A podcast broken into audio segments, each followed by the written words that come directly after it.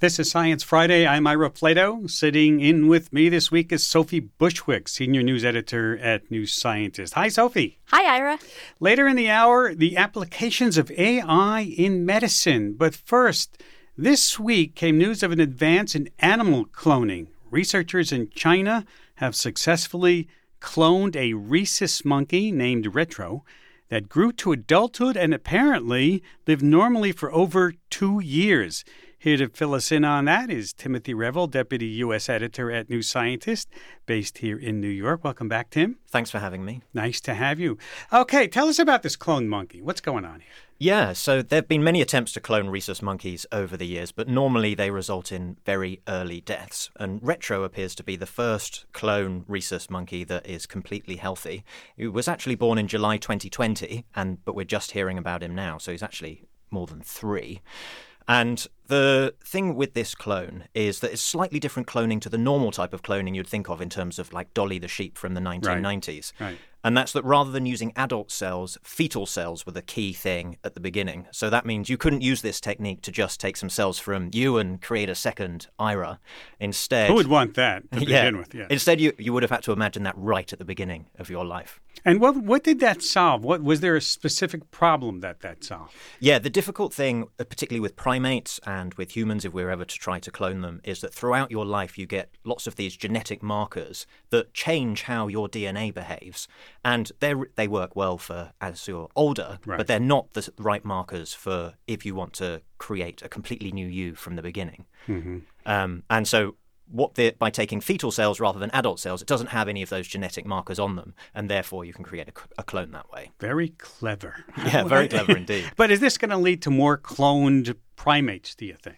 I think it's possible that this method might be used for like one specific use case, and that's for if you want to uh, have a scientific study where you have lots of primates that have all got the exact same genetics and you wanted to test different medications on them.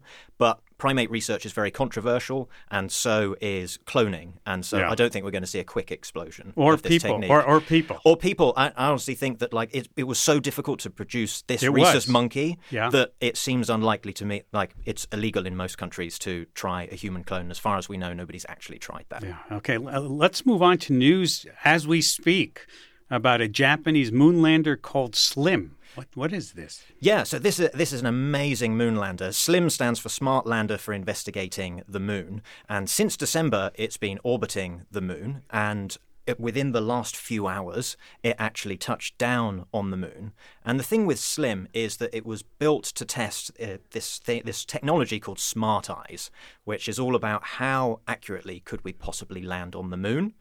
And so normally the area you're looking to land is tens of kilometers wide, right, right. but the hope, and this is still currently being confirmed as we speak by the Japanese Space Agency, the hope was that it would be able to land in an area as small as 100 meters. Wow. Yeah, really, wow. much, way better than they anything have some else. proprietary method of doing it's, it. it's just it's like the technology that exists today. So things like artificial intelligence. So as it descends, it's using image recognition to spot craters and to course correct automatically as it goes down. That is really cool. cool. It's really amazing. Yeah. So even just landing has been is a really good achievement. The thing that uh, is a slight disappointment is it seems that the lander's solar panels aren't working, and oh. if that's the case, it's only got a few hours battery life from now. Wow. So JAXA, the Japanese Space Agency, they're currently rushing to try to fix it, but also uh, you make the most of the few hours that they might have. Mm, I get it. Okay, let's move on to a story that you have about human life expectancy, a Mm-hmm. gap between men and women. Y- yeah, this is a really cool study that's looked at mortality data from 194 countries over a 20 year period. And it's about how life ex- expectancy is changing and how it's changing between men and women. So, over that 20 year period, nearly every country life expectancy has increased. And throughout that period, also the gap between how long men and women has also decreased. Right. So typically, women live a little bit longer than men. And in the richest countries that they group together in this research, that gap has been closing a small amount from 4.85 years at the beginning of the study to 4.77 at the end, which is only small. But the team predict that by 2030, the gap will be down to 3.4 years. That's amazing. But I know, know that, that, yeah. Well, why?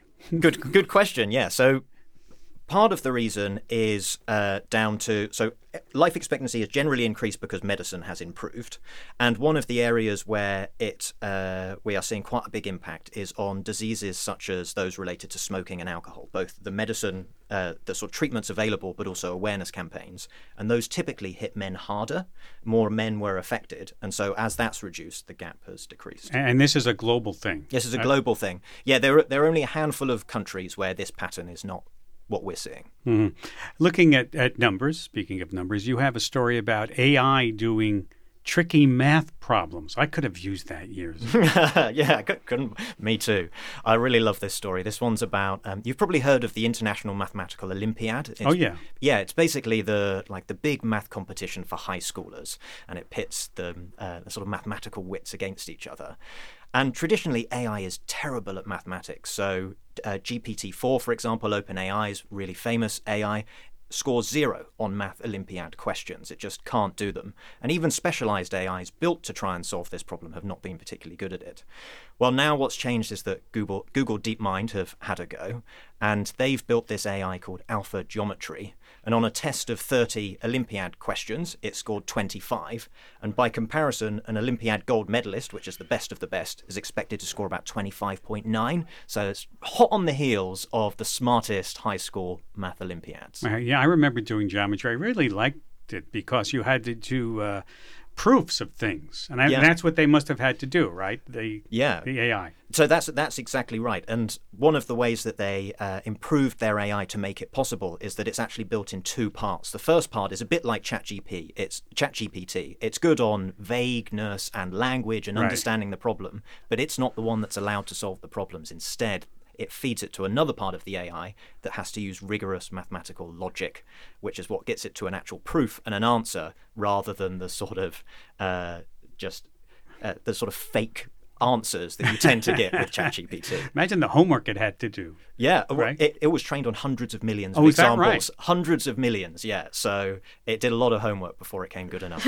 Better it than me. Uh, let's move off the planet for a minute. And there, there's a mysterious, a mysterious patch on Mars. I mean, there's always something mysterious on Mars, but this this appears to be a giant lump of ice. Yeah, it's amazing. So it's this huge deposit around the equator of Mars called the Medusae Fossae Formation, and we've known about this for 15, 20 years, but not been exactly sure sure what it is. It turns out now, according to new data, that it's actually this patch of uh, water ice. And there's so much water ice there that if it melted, it could cover the entire surface of Mars in six and a half feet deep of water. I'm just trying to absorb that. That's so it's a giant patch of ice that if it melted, wow. Yeah, it's like a ring. That, that's ring unbelievable. It's uh, amazing. And I'm just picturing that amazing planet-wide swimming pool.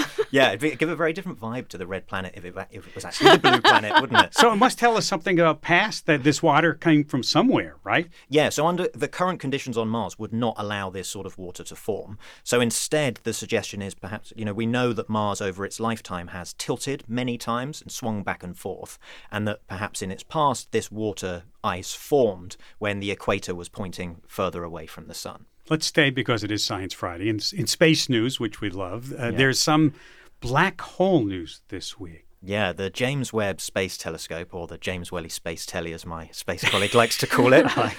Yeah, it spotted this black hole that is the oldest and most distant black hole we've ever seen.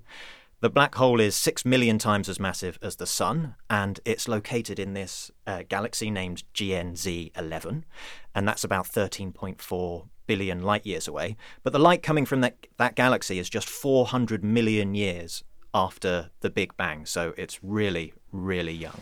Wow, that's that's just like it's in its infancy, right? Right after it formed. Does it tell us anything about black holes, or is it just the oldest one?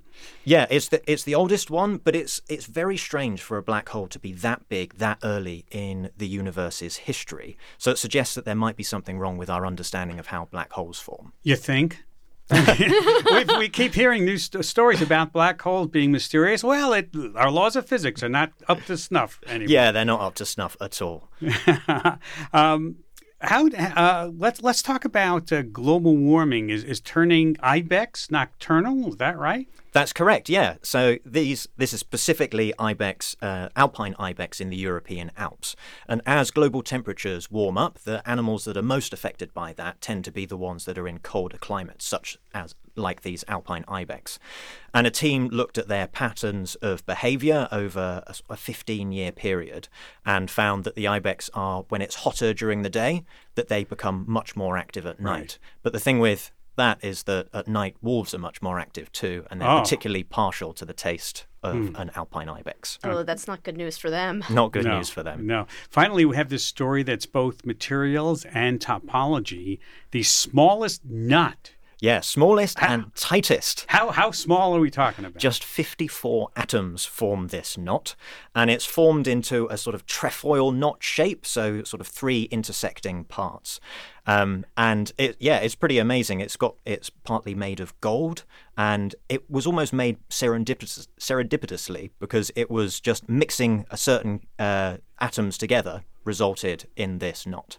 Hmm. And so it's it, it, it formed spontaneously when they mixed the atoms together. Yeah, that's right. So they they mix together a liquid containing gold atoms linked by carbon rings, and then phosphorus phosphorus atoms linked linked by a different assortment of carbon rings, and then they don't know why it forms but it does. And then they ended up with this amazing knot. And they were trying to do something else, probably. Well, they were they were hoping to form knots. The thing is, they just don't know why they form this way. But the hope is that if they keep doing this, eventually we might figure out why the knots form, and that could help us to make more interesting materials, but also to better understand biology, as proteins often form these strange types of knots. Or not. Yeah, or not. Thank you very much, Timothy. It's great stuff. Thanks for having me. Timothy Revell, Deputy U.S. Editor at New Scientist based in New York. I understand you're, you're heading back to London shortly. You're going to leave, be leaving us. Yeah, in March I will be back in the UK. Well, good, good luck to you, and thank you for all the work you've been doing with us. We'll, we'll still be in touch. Yeah, I hope so. I can dial in from there.